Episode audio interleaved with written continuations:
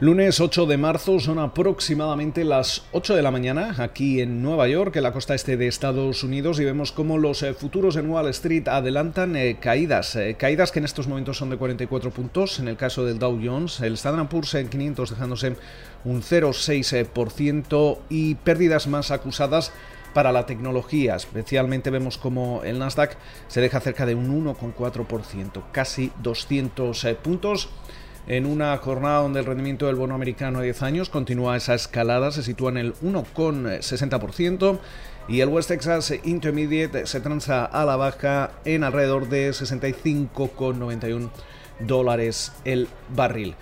Protagonista de la sesión va, va, a ser la aprobación el pasado viernes de ese paquete de estímulo por parte de la Cámara Alta del Senado, 1,9 billones con B de dólares, un paquete que ahora pasa de nuevo a la Cámara de Representantes y que debería ser aprobado sin problemas para posteriormente recibir la, la rúbrica del presidente Joe Biden. Eh, el paquete incluye pagos directos, 1.400 dólares, extensión de las ayudas por desempleo, 300 dólares a la semana eh, hasta el próximo mes de septiembre. También créditos eh, fiscales para las familias con, con hijos, 3.600 dólares para aquellos que tienen niños de hasta 5 años y de 3.000 dólares para los que tienen niños de hasta 17 años. Mientras tanto, también hay ayudas para los gobiernos locales y, estatales.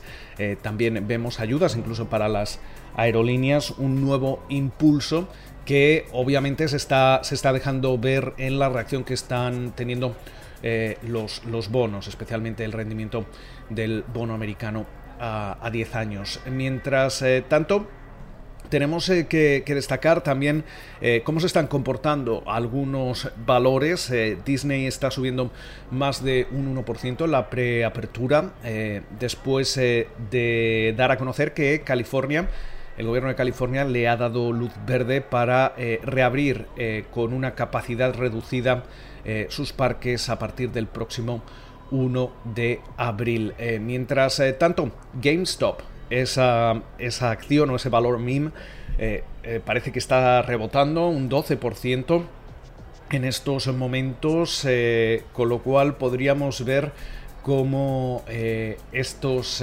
valores aupados por los foreros en, en, Reddit continúan siendo protagonistas esta, esta semana.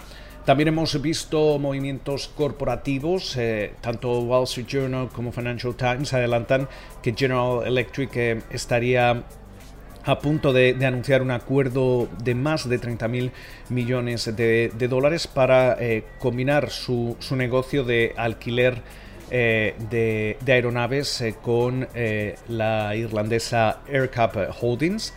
Eh, mientras eh, tanto también destacar las eh, caídas que podríamos ver a lo largo de la sesión de hoy en, la tecnología y sobre todo centrarnos en, Tesla porque veíamos cómo ha sido uno de los valores durante las últimas sesiones que más está sufriendo. Parece que ahora mismo estaría cayendo más de un 2% antes de la apertura del, mercado. Eh, el viernes eh, cerraba por debajo de los 600 dólares por, por título, algo que no ocurría desde comienzos eh, de, diciembre. Y parece que la compañía ha perdido ya un, tercio de su valor desde que alcanzase esos máximos históricos.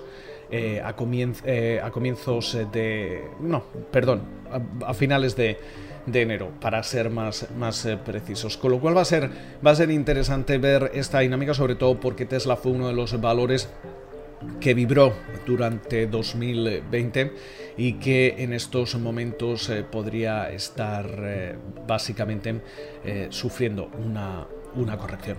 Con lo cual, muchísimas referencias para comenzar la semana. Esperamos que pasen ustedes una feliz jornada de lunes y, como de costumbre, nos volvemos a escuchar durante la mañana del martes.